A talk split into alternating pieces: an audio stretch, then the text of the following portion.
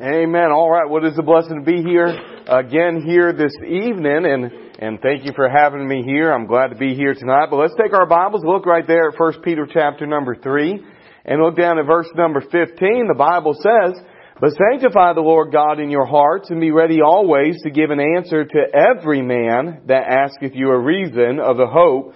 That is in you with meekness and fear, having a good conscience that whereas they speak evil of you as of evildoers, they may be ashamed that falsely accuse your good conversation in Christ. For it is better, if the will of God be so, that ye suffer for well doing than for evil doing. Now what I'm preaching on here tonight is being ready to give every man an answer.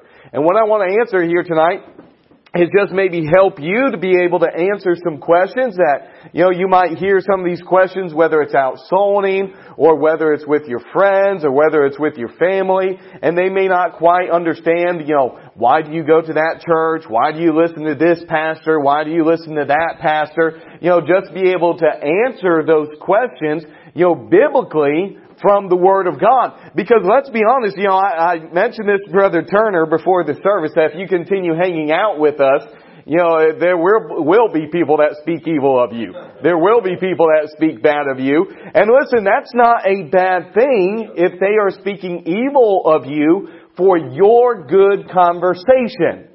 I mean, listen, we shouldn't just give people a reason to speak evil of us because we have a bad testimony, because we're not living right, because we're not doing right. But if, speak, if people speak evil of you because you're doing what's right, you're, you're going to the right church, you're abiding by the Word of God, then there is nothing wrong with that. And the Bible says it is better for you to suffer for that reason than that you would suffer for evil. Now listen, you know, many Christians in America, this may be something that's kind of foreign to them because many Christians in America, frankly, have not had to go through a whole lot of persecution.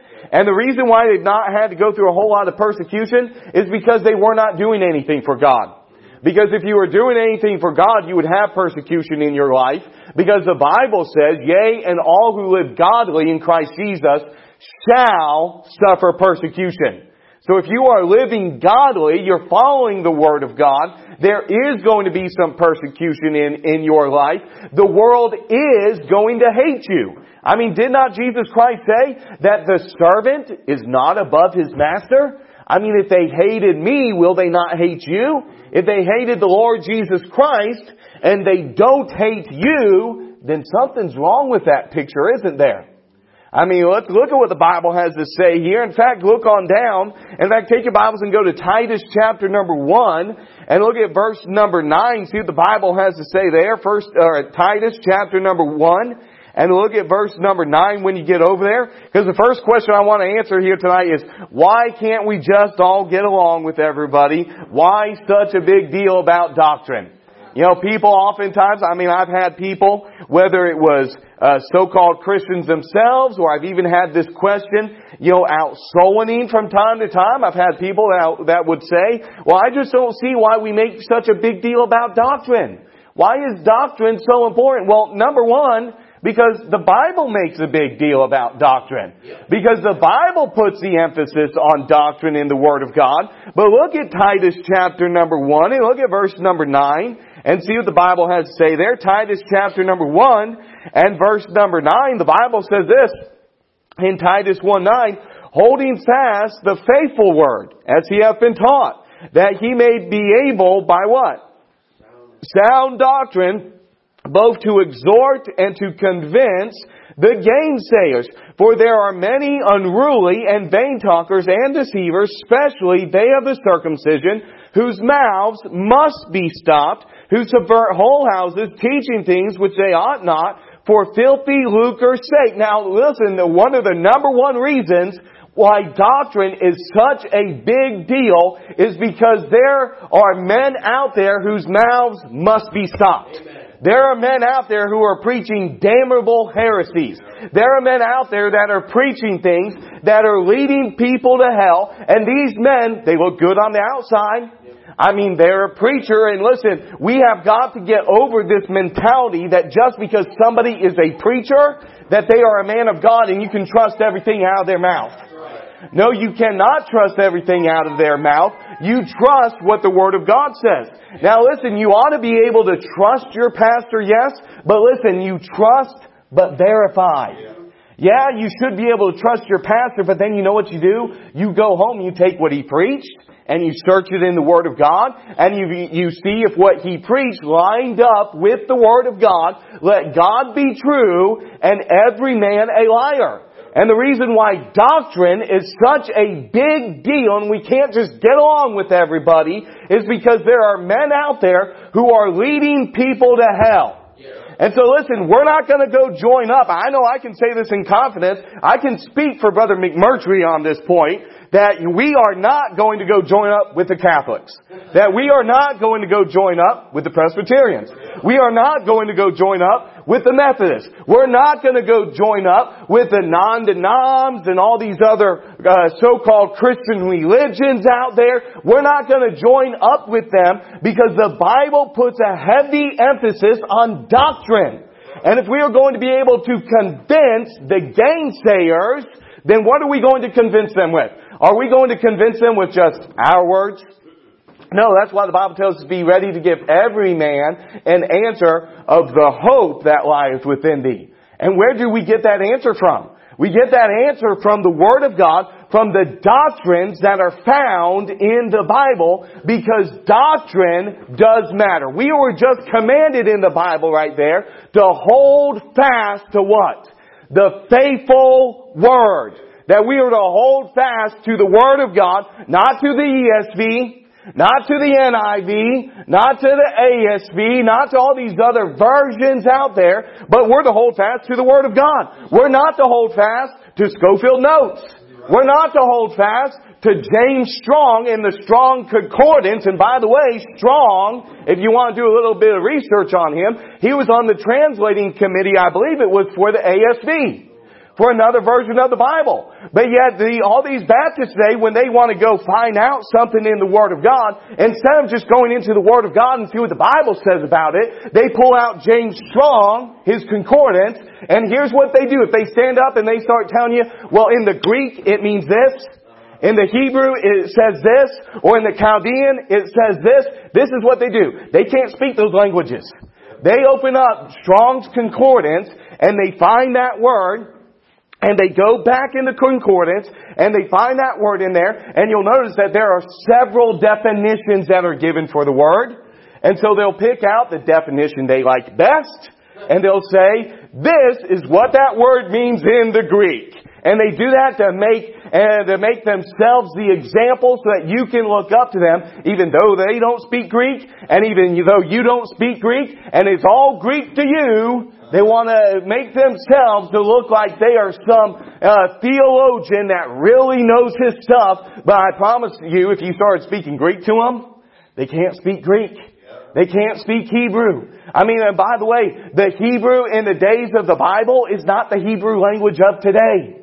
I mean, here's what happened. Hebrew was a dead language for thousands of years. And then after thousands of years, in modern times, here's what they did. They took the Hebrew that was written down, and somebody took that, and they started putting their own sounds and syllables to those things that were written down, and made up the modern day Hebrew. So the Hebrew that they're speaking today is not the Hebrew of the Bible, and we don't need the Greek, we don't need the Hebrew. We've got the King James Bible. We've got the perfect Word of God. And we are to hold fast to the Word of God. Look back at what the Bible has to say here. In fact, uh, go on down, take your Bibles, go to 2 Timothy chapter number 4. And look at what the Bible has to say there. 2 Timothy chapter number 4. Just turn to the left in your Bible. You'll hit 2 Timothy. It's right there. You're right close to it. Next book over. Second Timothy chapter number four, and look down at verse number two. The Bible says right there, Second Timothy chapter number four, and look down at verse number two. Notice what the Bible has to say there. What's it say? Preach what? Word. The Word. Does it say preach your opinion? No, no. Does it say preach man's words? Does it say download another preacher's sermon outline and preach another preacher's sermon outline? No, it does not. And listen, there are preachers that do that. I promise you, I have heard them with my own ears. You, you'll see them, they'll preach this sermon. You know you've heard that somewhere. And so you go, you start looking around and you find out, oh, that was one of Matthew Henry's sermons. Oh, that was Oliver B. Greene, uh, uh, Greene's sermon. This was one of his sermons. They're preaching another man's word. And listen, when we preach the word of God, there's a reason in our churches that we use more than one, two, or three verses. Well, listen, when we get up behind the pulpit, what is it that we are preaching? We're not trying to give you our opinion. We're trying to give you the Word of God. And so in a typical sermon, you're going to get 50 references. In a typical sermon, you're going to get all of this scripture, a mountain of evidence, because one of the problems with the old independent Baptist movement, although they did preach a, a lot of good doctrine back in the day, and there are a lot of good things that we got from them, there's some good doctrine that they did preach, one of the problems is they would only use one verse. And so because they only used one verse, then people didn't learn that doctrine from the Bible. Rather, they just believed it because it's what my preacher said. They believed it because it's what my pastor said, and they believed that, and they took that, and they applied that to their lives, but then later on, because it's not, they couldn't find it in the Word of God because they hadn't been taught that, then later on they start letting those things slip. Then later on, the standards go. Then later on, the music goes. Then later on, the King James Bible goes, and they just continue on down the path, this downward spiral. Why? Because their preacher didn't preach the Word of God. And tonight, if you go to the majority of independent Baptist churches across the face of this earth, across this land, what are you going to get when you go into those churches? You're going to get what? You're going to get a couple verses. You're going to get a life story. You're going to get a joke. And before long, you've been there about 30 minutes and up, it's time to go. Now listen, we were here this morning in church. I preached for an hour and 16 minutes.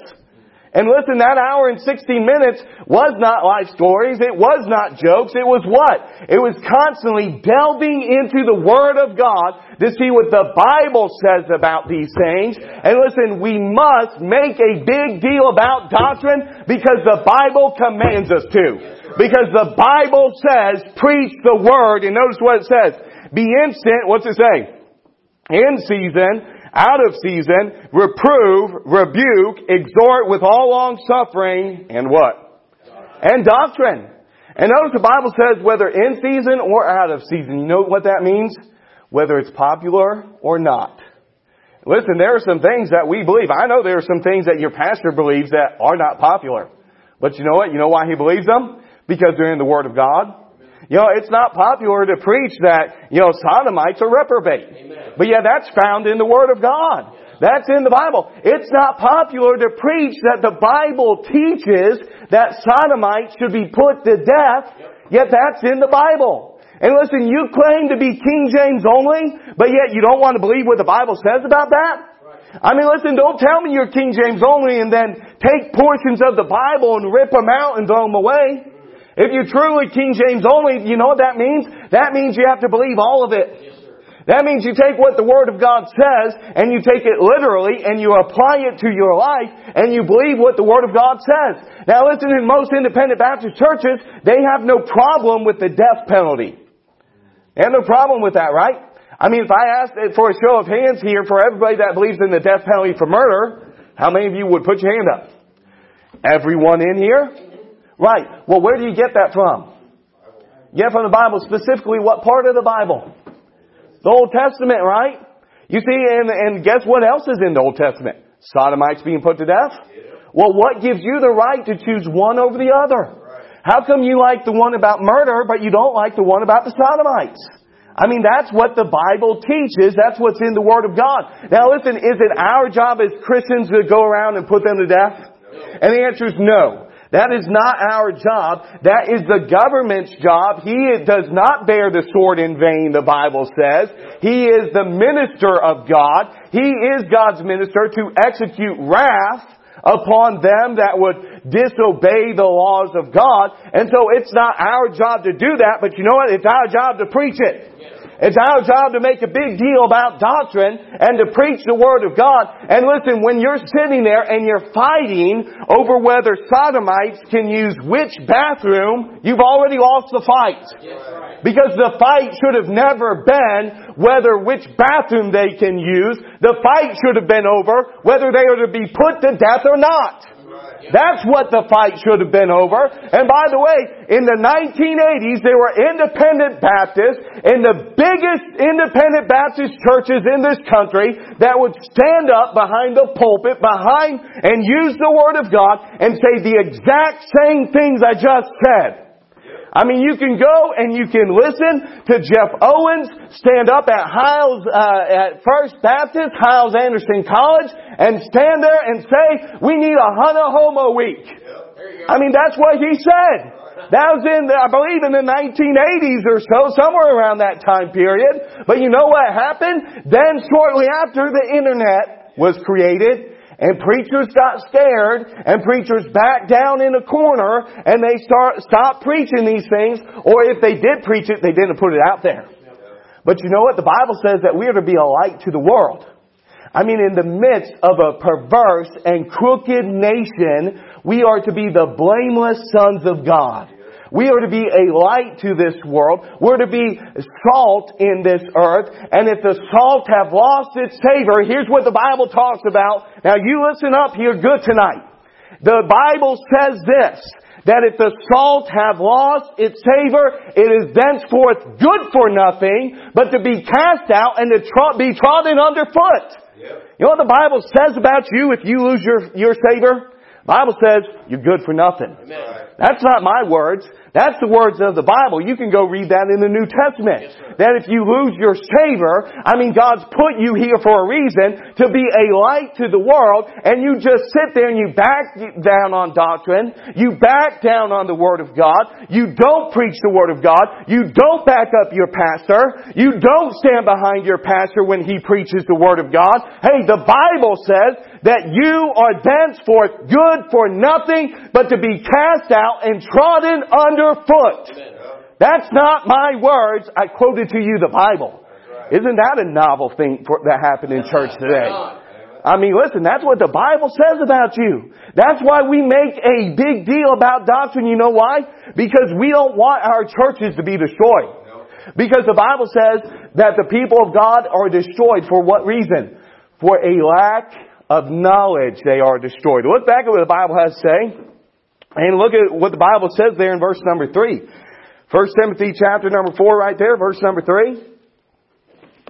And the Bible says, For the time will come when they will not endure sound doctrine, but after their own lust shall they heap to themselves teachers having itching ears. And they shall turn away their ears from what? The truth and shall be turned unto what? Fables. And that's exactly what churches are being turned away onto. I mean, every single year, September 23rd is the rapture. Every single year, there's this blood moon, and there's that blood moon, and there's this sign in the sky, and there's that sign in the sky. Hey, that's not the signs that the Bible's talking about.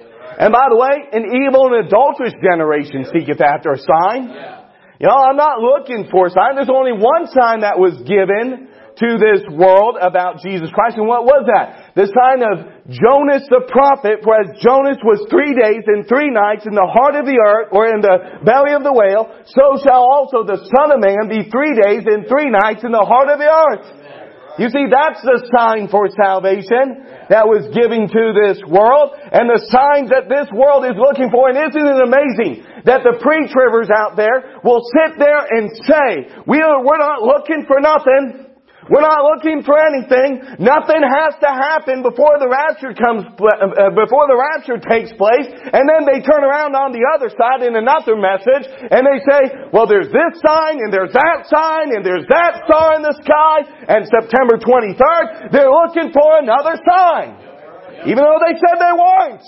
Well, which one is it? Are they looking for a sign or are they not looking for a sign? Because, uh, by the way, you know, how many times have you heard this, and I heard this my entire life growing up, the last thing that had to happen before the rapture takes place is Israel had to become a nation. But you know what that does? If that were true, that destroys imminency, doesn't it? Because then in another message, you'll turn around and say, well, the, the rapture is imminent, and the disciples believed it, the apostles believed it, they were looking for the imminent return. Well, let me ask you a question. If Israel had to become a nation, and that didn't happen supposedly until 1948, well then could they have been possibly looking for the imminent return of Christ? That makes zero sense. You see, these are the type of pre-trib logic fails that they fail at all the time. They can't do math. They can't add things up. They don't know the Word of God. They can't preach truth and sound doctrine. You know why? Because they've not spent time reading the Word of God. How many pre-tribbers have you ever talked to? How many pre-tribbers have I talked to that have told me, I've never really studied that subject, but then they're ready to crucify you on it. You see, they never truly studied it, but they want to cut fellowship with you. They want to break fellowship with you. They want to destroy you. They can't stand that you're speaking out. But you know what? They will never shut me up. They will never shut Pastor McMurtry up. They'll never shut Pastor Anderson up. They'll never shut up these other preachers that are preaching the truth of the Word of God. You know why? Because we're preaching the Bible. Because we're preaching what the Bible says about these things, and we're going to take a stand upon the doctrines of the Word of God. Look back at what the Bible has to say here. In fact, go and take your Bibles and turn to 2 John chapter number 1. Look at verse number 9. 2 John chapter number 1 and verse number 9. See what the Bible has to say there.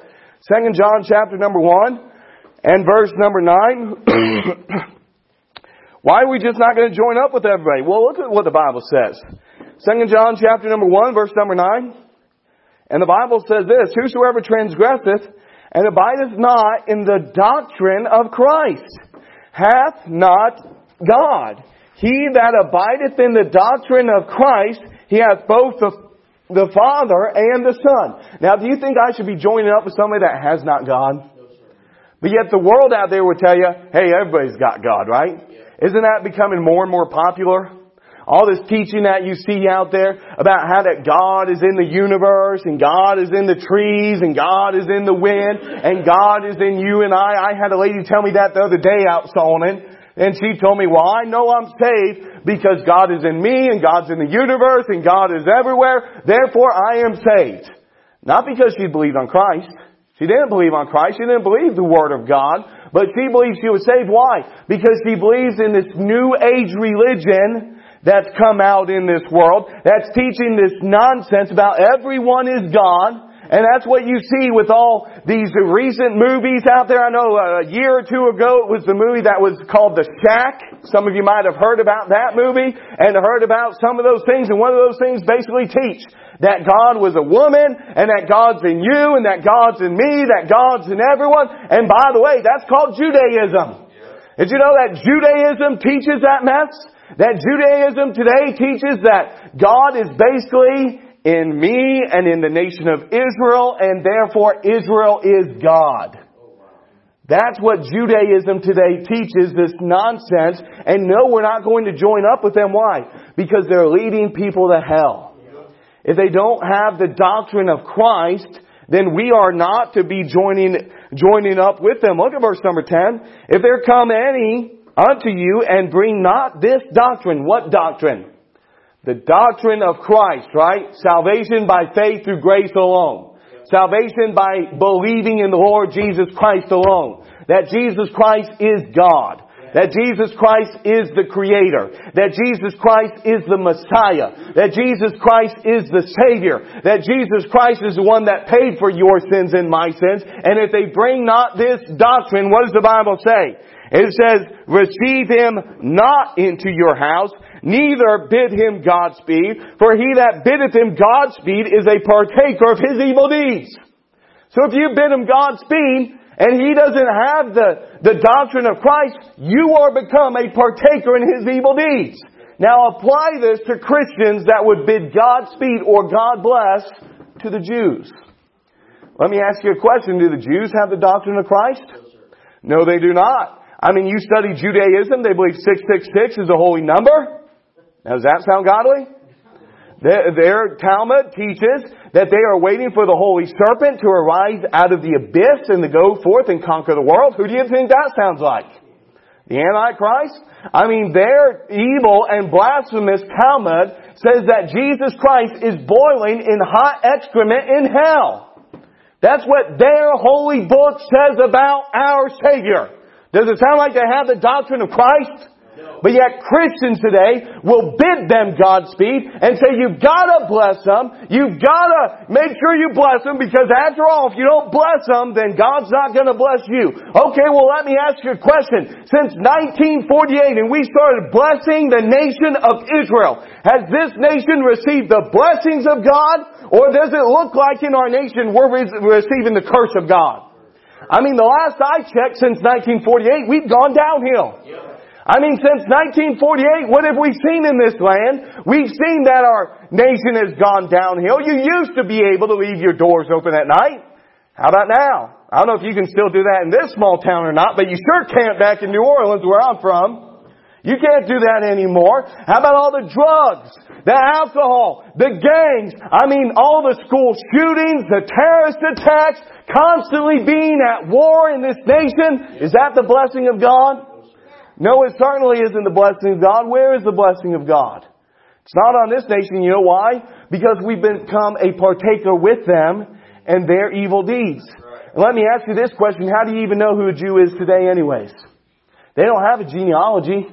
They can't tell you and show you their line, their lineage back to, back to Abraham. A bunch of them are a bunch of white people that look just like you and I. I mean, if they weren't uh, wearing the black hat and the coats or that queer yarmulke on their head, you'd have no idea that they were a Jew.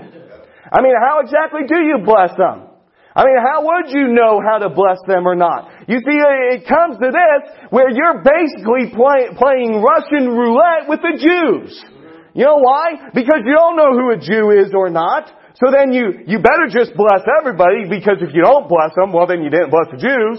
But if you do bless them, you accidentally bless the wrong person, then you're in trouble anyways. You see where that leads you? Hey, just stick to the doctrines of Christ.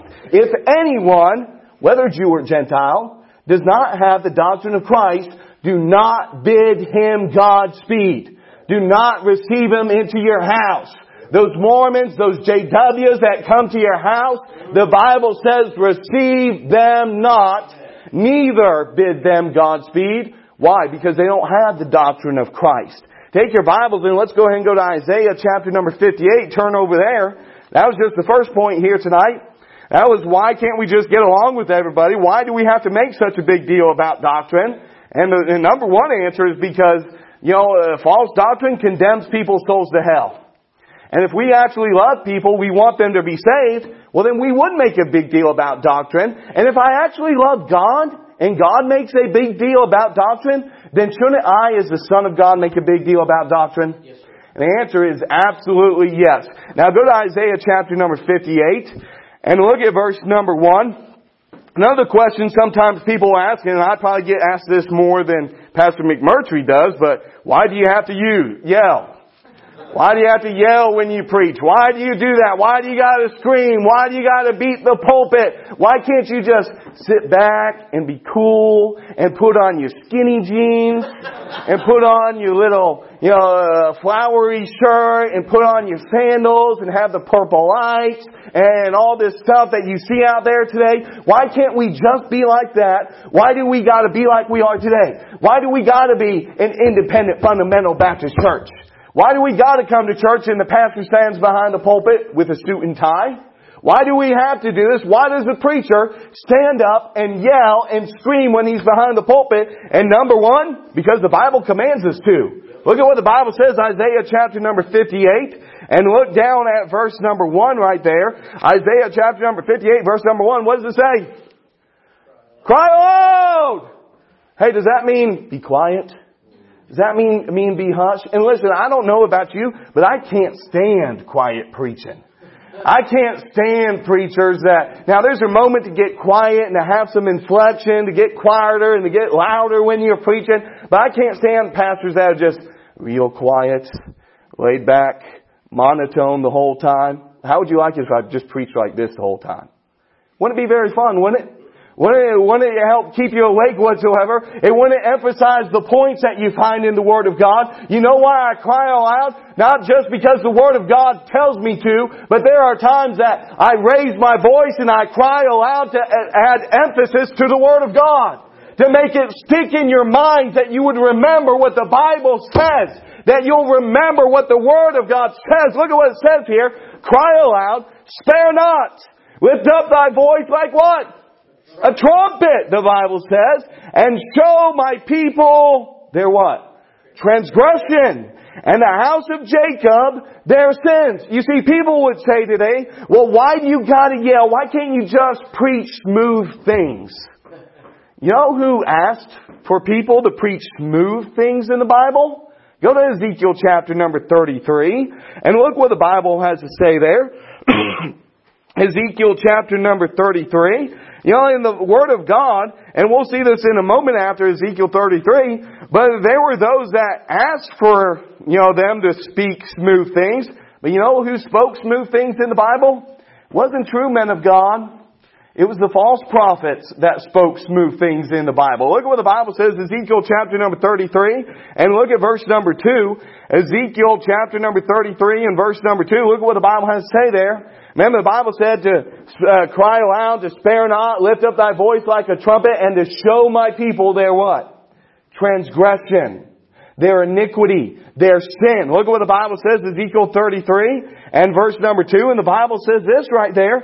Ezekiel 33 verse number 2. Son of man, speak to the children of thy people, and say unto them, When I bring a sword upon a land, if the people of the land take a man of their coast, and set him for a watchman, if when he seeth the sword come upon the land, he blow the trumpet and warn the people, then whosoever heareth the sound of the trumpet and taketh not warning, if the sword come and take him away, his blood shall be upon his own head. He heard the sound of the trumpet and took not warning. His blood shall be upon him. But he that uh, taketh warning shall deliver his, his soul. But if the watchman see the sword come, and blow not the trumpet, and the people be not warned, if the sword come and take any person from among them, he is taken away in his iniquity, but his blood will I require where? At the watchman's hand. Look at verse 7. So thou, O son of man, I have set thee a watchman unto the house of Israel. Therefore thou shalt hear the word at my mouth, and warn them from me. When I say unto the wicked, O wicked man, thou shalt surely die. If thou dost not speak to warn the wicked from his way, that wicked man shall die in his iniquity, but his blood will I require at thine hand. You know why your preacher preaches on sin, uh, on sin and stops and spits and slobbers and gets up and yells and cries about the sins that are out there? Because the preacher understands this, that every man is drawn away of his own lust. And when lust hath conceived, it bringeth forth sin. And when sin is finished, it bringeth forth death. You see, the preacher understands that if you live in your life of sin and continue in your sin and you don't get things right with God, that that's going to bring forth sin in your life. And so he cries aloud. He spares not. He lifts up his voice like a trumpet because he's warning you. Do you think it'd be very loving of him just to preach smooth things and never mention your sin and to let you go on in your sin and allow you to be destroyed? Is that the loving thing of your pastor to do? But you see, oftentimes, you know, you'll see people out there that get backwards, don't they? They'll say, well, that preacher yells a lot. He doesn't really love people. That preacher yells a lot. He screams a lot. He's always preaching on sin. He's always preaching on iniquity. He's always preaching on drunkenness and fornication and adultery. And he, he just must not love people. Why can't he just preach on the grace of God? Why can't he just preach on the love of God? Why can't he just preach on these things? You know why? Because the preacher understands that in order for you to have the mercy of God, you have to depart from your iniquity. And listen, we're not talking about salvation here. We're talking about in your daily life. We're talking about in your physical life, if you want the blessings of God, if you want the rewards of God, you must depart from your iniquity. if you're going to receive the mercy of God. I mean, if you don't believe that, you should just go read the book of Hosea and look up in chapter 9 and see what the Bible says, where it says, Thou hast sown wickedness, you shall reap iniquity. That's what the Bible says. Listen, you know why the preacher cries aloud and spares not? Because he loves you. You know why the preacher would cast out a drunkard? You know why the preacher would cast out of this church a fornicator? You know why the preacher would cast out of this church an adulterer? You know why the preacher would cast out of this church a covetous person or an extortioner or an idolater or a railer as 1 Corinthians chapter number 5 tells us? Because a little leaven leaveneth the whole lump. You allow that drunkard in. You allow that fornicator in, as we see in many churches across the land. And before long, you'll have a church full of drunkenness.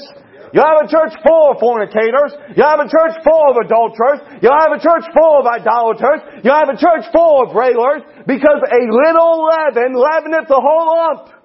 And when he has to cast out that man who would not turn away from that sin, listen, he gave him a chance. He gave him the chance to change that in his life, but yet he wouldn't change it and he has to cast them out of the church. You know why he does that? Not out of love for that man. He does it out of love for you. Because that man had his chance. That man was given the opportunity to get that right in his life. He rejected the Word of God, and so he's to be cast out of the church, because if he doesn't, then it could destroy your family. It could destroy this church. It could destroy this congregation. You know why your pastor seems like he's always fighting against sin? Because he loves the congregation. Because he watches for your souls. Because he loves the church and the people of God. And the Bible makes it plain that that person that's cast out, we're not doing it for that person's good. I mean, read 1 Corinthians 5. The Bible says about that man that was cast out, that he was cast out to, for what? For the destruction of the flesh, that the body may be, that the spirit may be saved. I mean, the Bible says there, hey, I've delivered him unto Satan. The apostle Paul said that twice. In another place about other people, he said, hey, I've delivered them unto Satan. Listen, what does it mean to deliver somebody unto Satan? That means that you stop praying for their good and that you've given them up and basically you're not praying for their good anymore. You're praying that God would actually destroy them. That He would allow Satan to destroy their flesh. Why? So that maybe they'd be humbled. You know what? When I pray for somebody's salvation, if you have loved ones that need saved, don't just pray a generic prayer for them to be saved. You pray for God to do whatever He needs to do to humble them. Yeah. You pray for God to take away in their life whatever needs to be taken away so that they will recognize their need for a Savior. If it's their wealth that needs to be taken away, pray for that. If they need to lose their home, I mean, whatever it is that, that needs to be taken out of their life so that they would be humbled, so that they could be saved, that's how you pray for that person. And you say, well, that, that just doesn't seem very loving. Would you rather them go to hell? I mean, listen, I'd rather my loved ones lose their home than to die and go to hell. I'd rather my loved one, I mean, uh, God forbid, but if this were to happen, I would rather my loved one get in a car accident and be paralyzed the rest of their life than to die and go to hell. Hey, it's better to pluck out that eye. It's better to cut off that hand. If it offends you, it's better to cut that thing off than to go to hell for all eternity. You see, that's real love. Because you want that person to be saved and to go to heaven. And your pastor, why does he make a big deal about doctrine? Why does he make a big deal about these things? Because he loves you. Because he loves the congregation and he doesn't want to see the congregation destroyed. Look back at what the Bible has to say. Go to Isaiah chapter number 30. Look at what the Bible has to say there. Isaiah chapter number 30. Isaiah comes right before the book of Jeremiah. We were just there a little while ago. Isaiah chapter number 30 and look down at verse number 9 and see what the Word of God has to say. Isaiah chapter number 30 and verse number 9.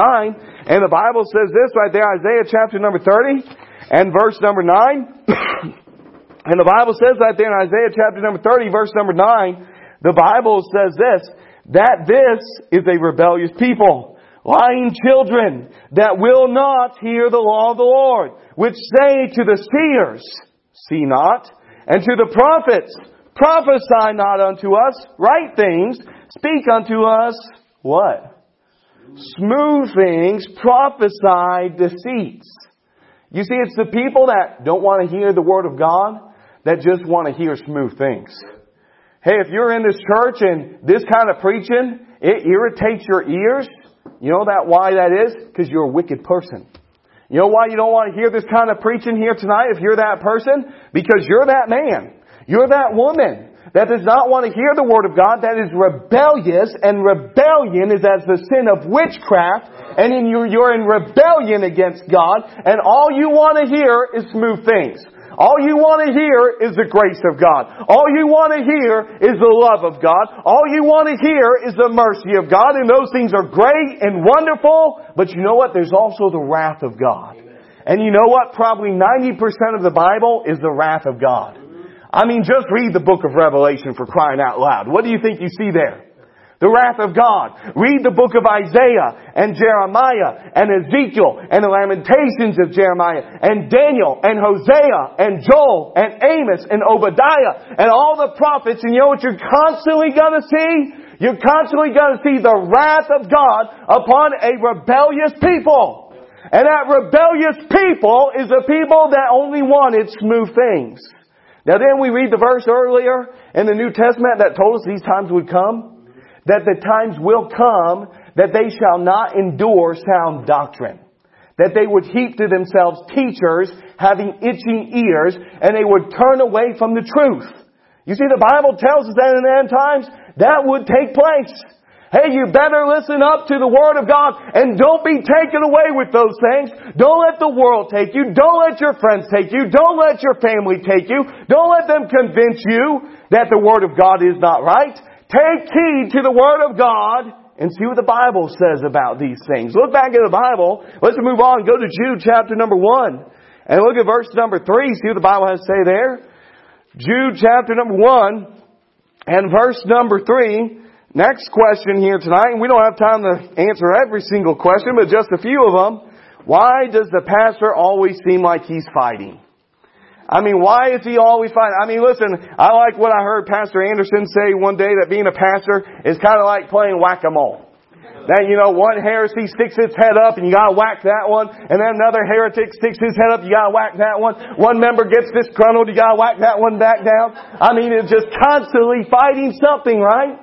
Well, why does the pastor always have to fight? Why does it seem like he's always fighting? Well, look at, look at what the Bible says, Jude chapter number one, and look down at verse number three. And the Bible says right there, Jude chapter number one, verse number three, Behold, when I gave all diligence to write unto you of the common salvation, it was needful for me to write unto you and exhort you that ye should earnestly do what?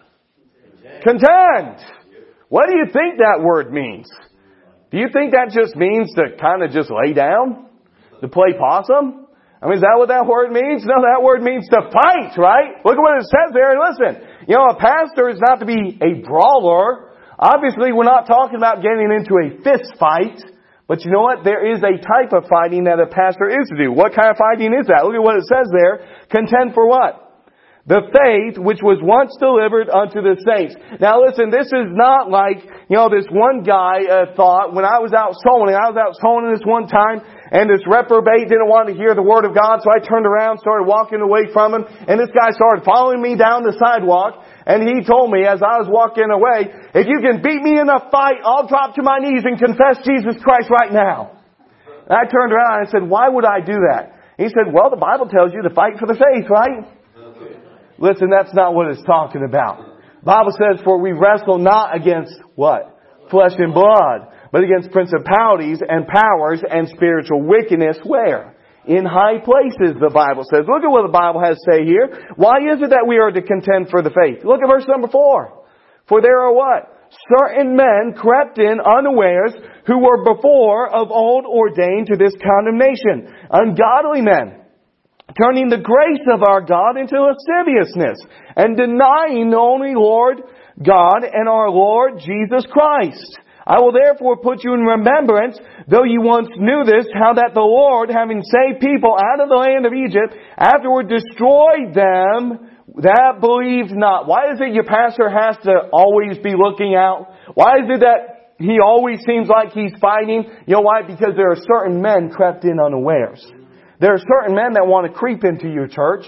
There are certain men that would love to come into your church and destroy your church and take advantage of your children and take advantage of those young Christians. The Bible says in 2 Peter chapter number 2 that they beguile unstable souls.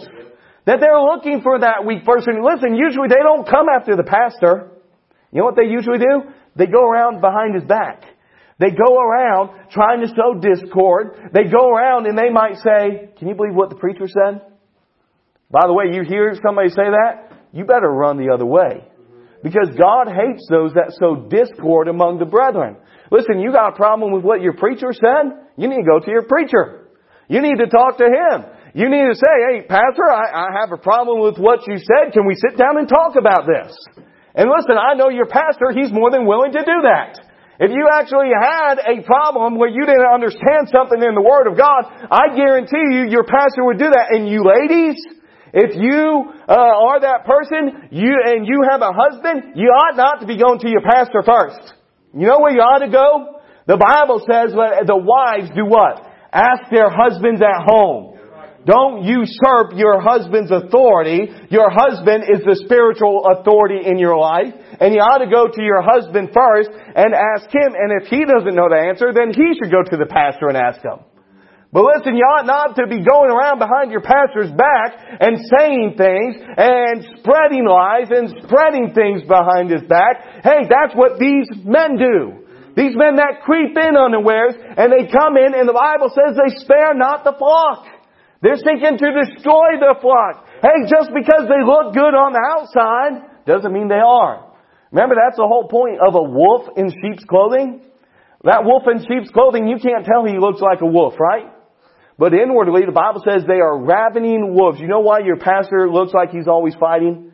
Because he's watching out for those men because he loves this church, because he loves the congregation, and he doesn't want to see the congregation destroyed by a wolf that would come in. Take your Bibles and go ahead and turn to 1 Timothy chapter number 6 and look at verse number 12. 1 Timothy chapter number 6 and verse number 12 and the Bible says this in 1 Timothy chapter number 6 and verse number 12 and see what the Bible has to say there. Anybody want to see tonight if I can beat my record from this morning?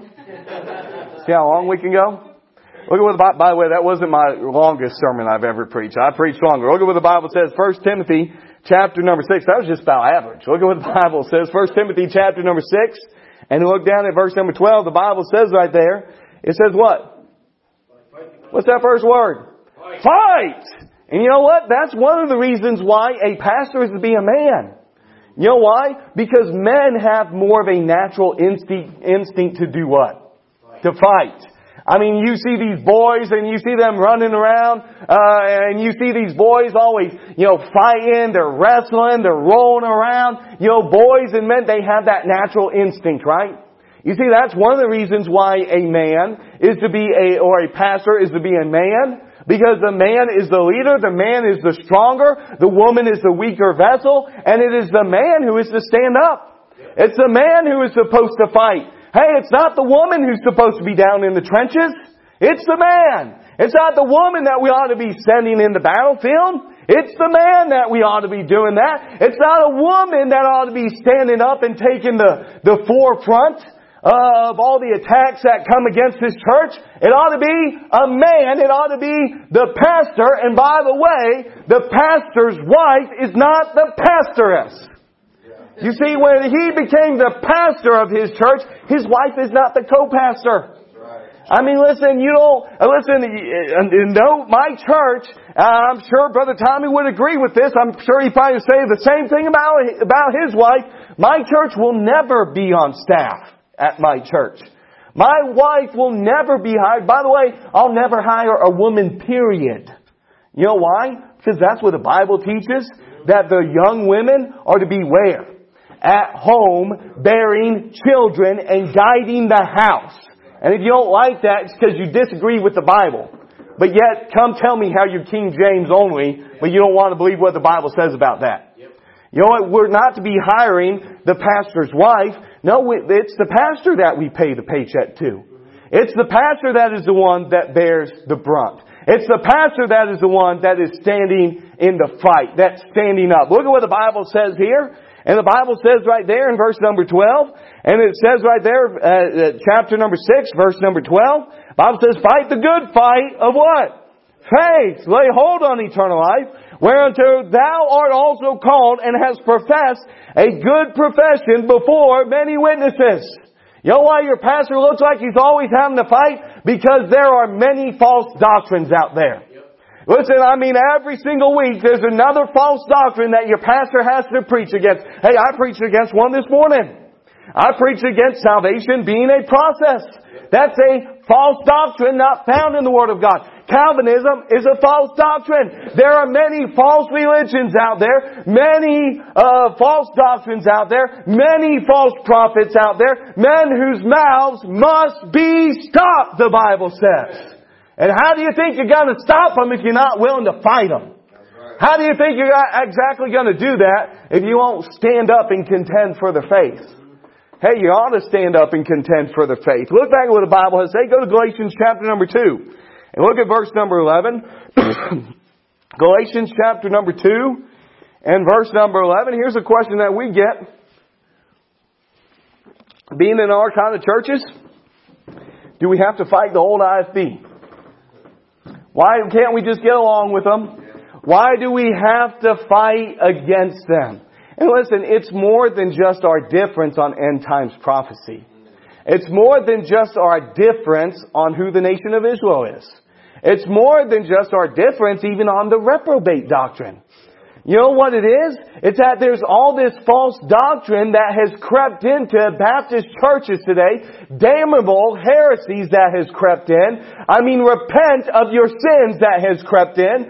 Calvinism that has crept in, other ways of salvation that's crept in, the, excuse me, the Ruckmanites, the Ruttards that have crept into Baptist churches. And have you ever noticed they always got to name their church something like this? Bible Believers Baptist Church. You know why they name their, all their churches like that? Because they got to convince you up front before you ever come into the building that they're a Bible believer. You know why they do that? Because they don't believe the Bible because they don't believe what the Word of God says. Rather, they're following a dead man who's in the grave, who's burning in hell, and that is Peter Ruckman, and that man was wicked. That man taught some evil and wicked things. By the way, did you know he believed he got special revelations from God? I mean, he believed God came and appeared to him and gave him special visions. I mean, Peter Ruckman was a, was a weirdo, a man that taught that, that abortion was fine, that life does not begin until after the child is born and takes its first breath. So up to that point, it's fine to kill the child. Now please tell me, is that of God or is that of the devil? That's wicked, that's of the devil. You can sit there and read in his book about the rapture where he says, hey, after the rapture, you better start working your way to heaven. That's what Peter Ruckman said. A works-based salvation. He taught that James chapter number 2 taught a works-based salvation. Listen, that's wicked and that's of the devil. And you know, you know why we ought to fight these things?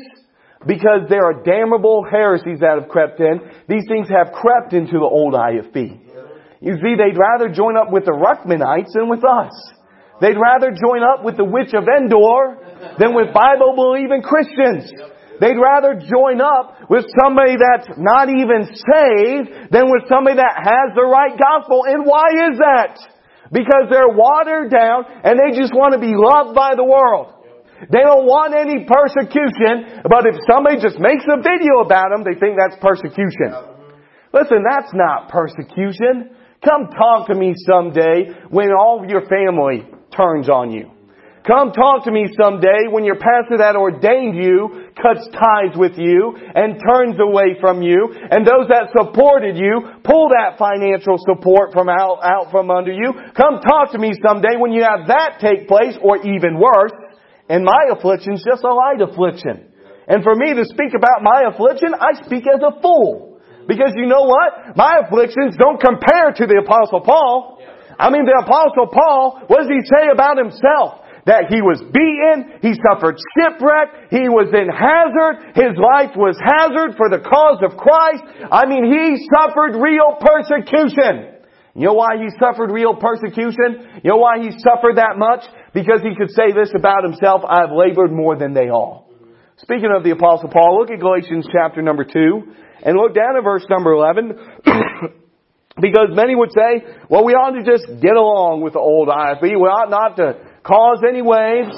We ought not to speak up. We ought to just, you know, just let things go on by and just, you know, be peaceful with them. Listen, I would love to join up with them if they would get right on a few things. If they don't get right on repent of your sins, sorry, I'm not joining up with you. You know why? Because you're preaching another gospel. And the Bible says in Galatians 1 8, if any man preach another gospel, it says, let him be accursed. I don't care whether you're IFB or Catholic.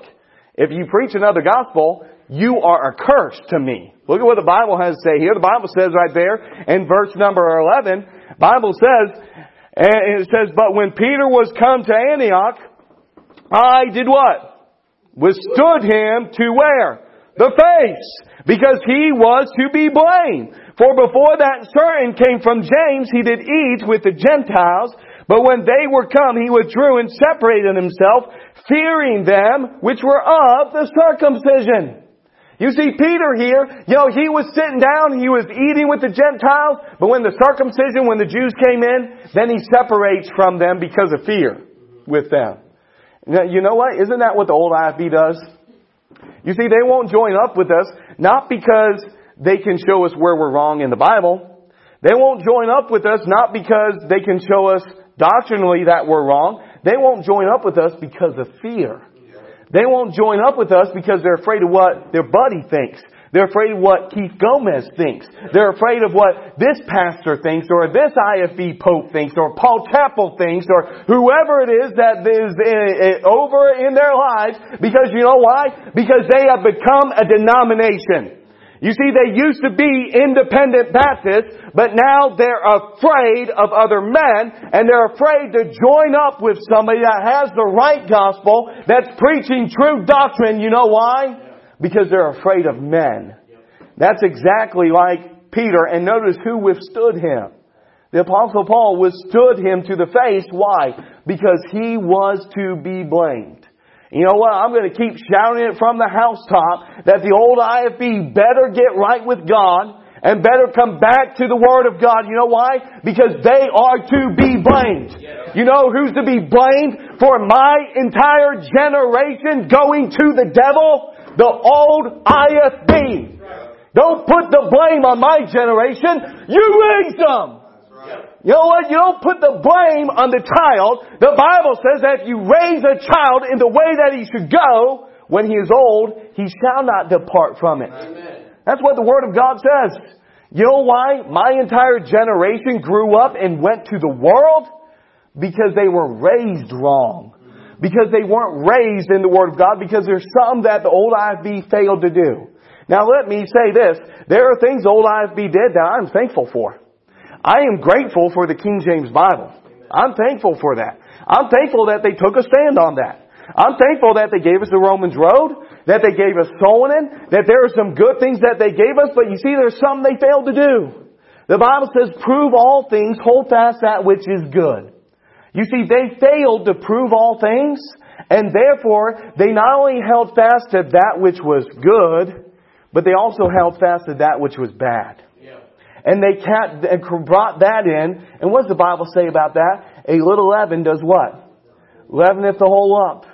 And before long, what did you have? A whole lump, a whole generation of children that grew up and went to the devil and you go to the average independent Baptist church in this land today, and you walk in, you see a lot of gray heads.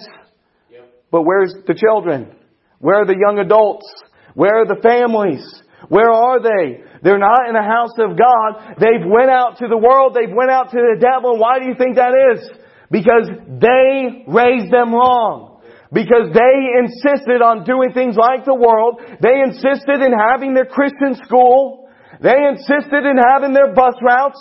They insisted in having their Bible colleges. They insisted in conferring degrees upon one another. Never mind that God told us, that Christ told us, be not ye called masters. Let's go give each other master's degrees. Never mind what Christ said about that. Let's do it the way that we want to. Never mind that Christ was so angry that he sat there making a whip to drive the money changers out of the temple because they were selling things in the house of God. Never mind that. Let's set up a book table at the back of the church and sell merchandise within the church. You know what? That's not to be done in the house of God. Jesus said, you shall not make my father's house a den of thieves. You know what? The old IFB, what do they do? You go into most of their churches, they got the book table. An evangelist comes in, what does he do? He spends, you know, half an hour, he picks up all of his books, and he's got all of his books stacked right there, and he gives you, you know, 15 minutes prelude of each one of his books, how he wants you to buy this book, and buy that book, and this is a good hymnal, and that's a good hymnal, and he spends all this time advertising his books and his CDs, and then expects you to go to the back and to buy those things in the house of God. Hey, no money should ever exchange hands in the house of God like that. Why do you think Jesus was so angry over that? I mean, listen, that's one of the times we see our Savior at the most angry that He was. And by the way, He did not just get angry and lose control. Think about this. He sat outside the temple making a whip. He sat there thinking about what he was going to do, and he sat there. Do you know how long that takes? Can any of you even make a whip? You know how long that takes to make a whip? And yet he sat there outside the temple making this whip, and when he was finally done and he tested that thing out, he went into the temple and he drove out the money changers. And he drove them out of the temple. That's how angry Jesus was over that. That's how angry God was over that. And yet churches today have become a house of merchandise. You go to these churches and they've got their books, they've got their book tables, they've got their Christian school, they've got their curriculum, they've got all these programs that they sell. Hey, that's not to be in the house of God. Amen. But if you think I'm crazy, go ahead and do it that way and give your generation of kids over to the devil just like they did. You know, I'm not doing it. it it'll be a cold day in hell before I ever have a Christian school before I ever sell anything in the house of God. It will never happen. I can promise you this. I know Pastor McMurtry agrees with me on these things. I can promise you he agrees to everything I just said.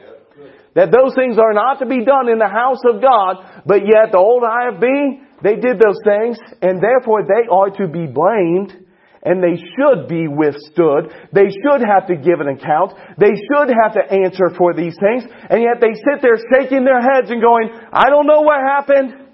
I don't know what happened to the children. I don't know why every single class that graduates from our Christian school, the majority of them go to the devil and they go to hell and many of them become sodomites and become queers. Yeah.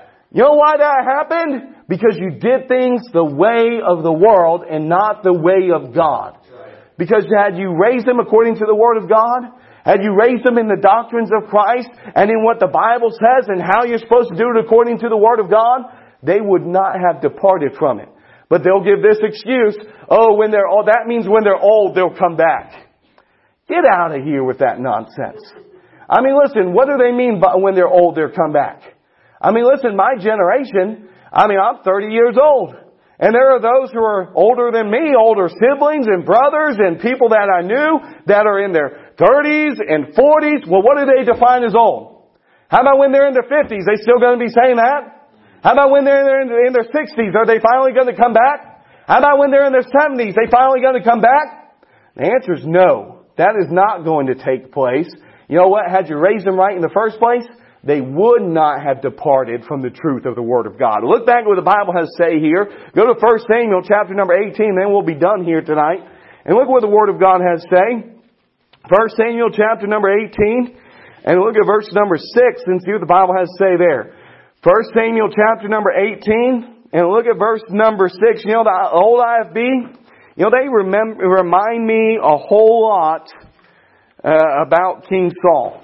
How they look like King Saul. Now let me say this, King Saul was a saved man. Yeah. King Saul is in heaven. I believe when we get to heaven, we're going to see, see King Saul there. But you know what? King Saul did some pretty bad things in his life and got to the point where he got so bad that he committed suicide. Now isn't that what the old IFB is doing?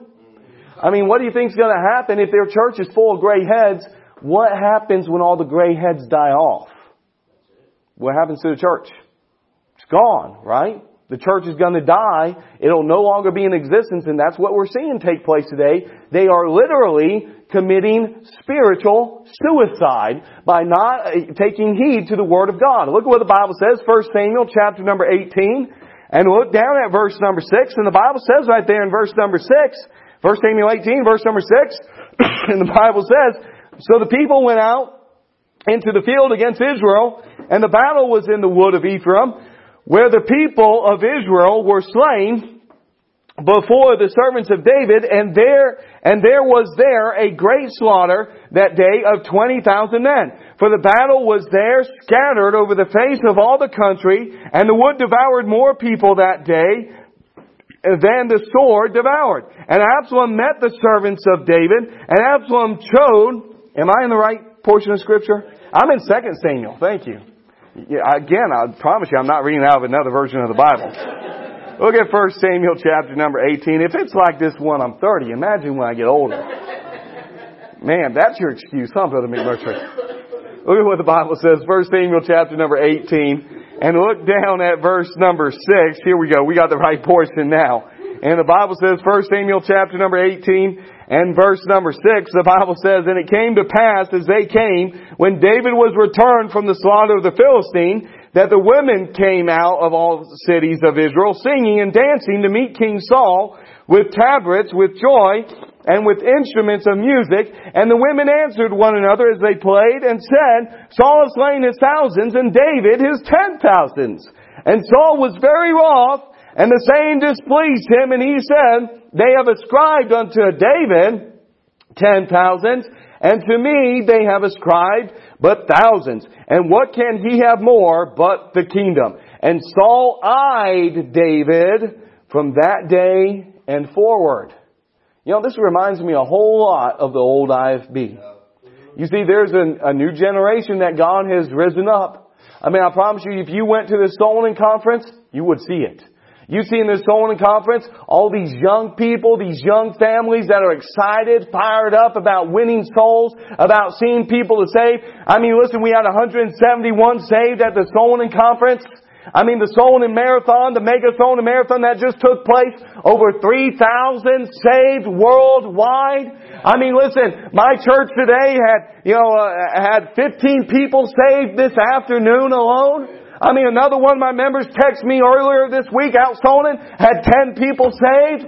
I mean, we have had soulwinning marathons in Louisiana and in one day had over a hundred people saved. And you go to all these Solon marathons across the nation and they're seeing thousands, hundreds and thousands of people that are getting saved all across this nation. I can't tell you how many people I've ran into that got saved because they were listening to Pastor Anderson or Pastor McMurtry or others over YouTube and over the internet. And the old IFB, instead of glorying in the victory, they eye us.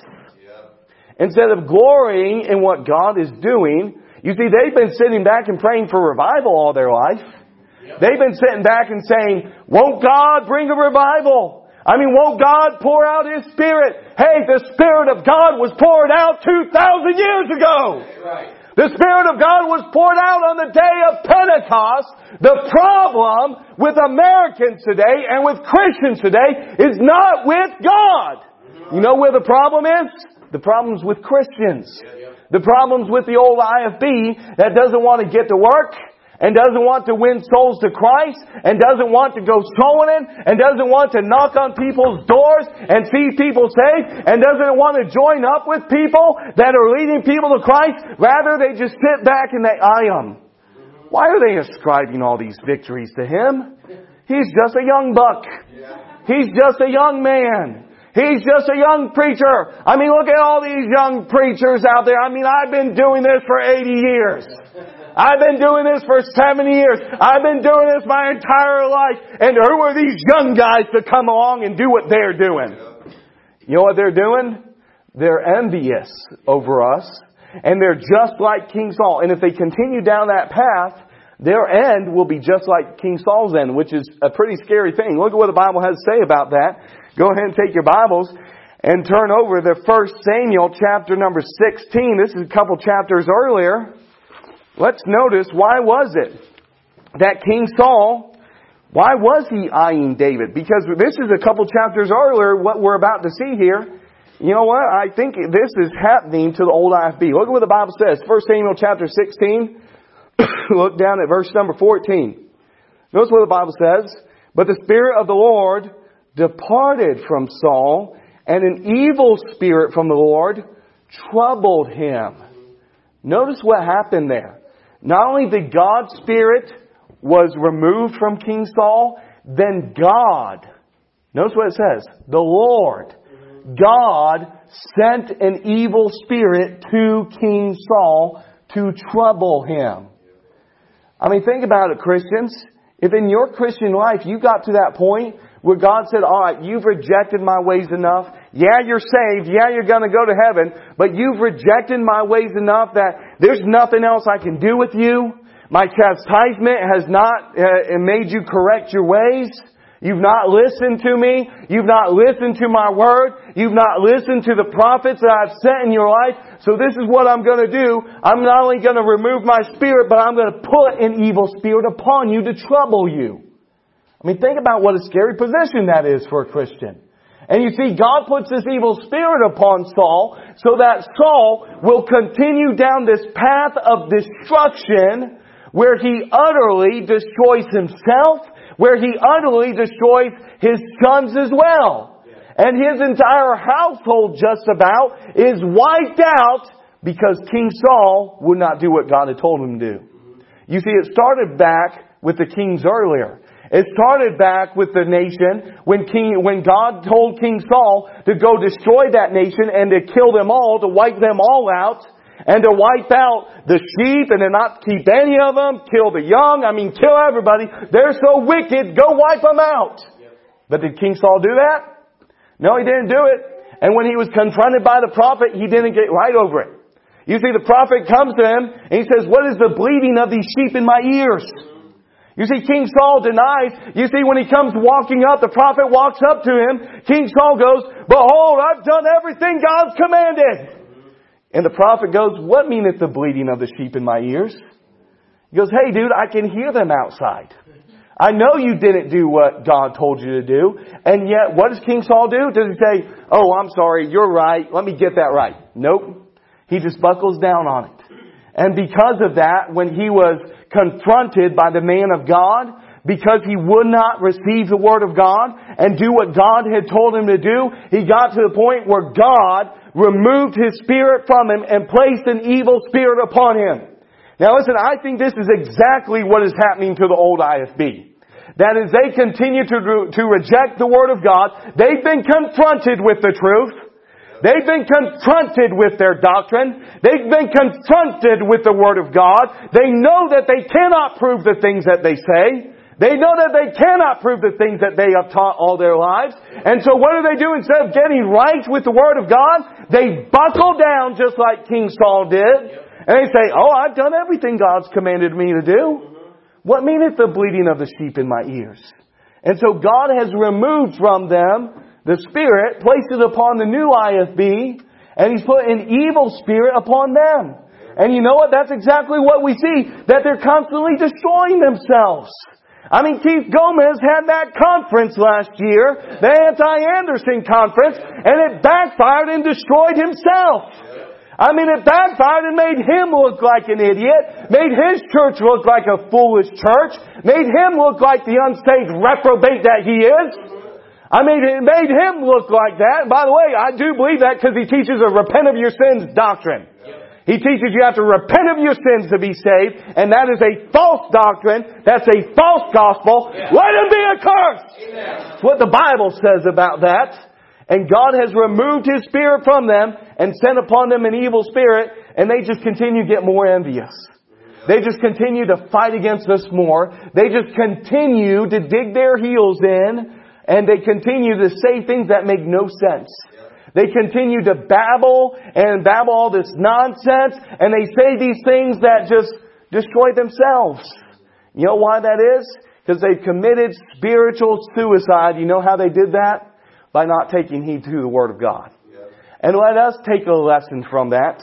That if we do the same thing, yeah, we may be strong right now. Yeah, we may do what God wants us to do right now. But if we become like Solomon, and later on in our old age, go a whoring after other gods, and fall away from the Word of God, and start doing what the old IFB did, well, then that same fate could await us.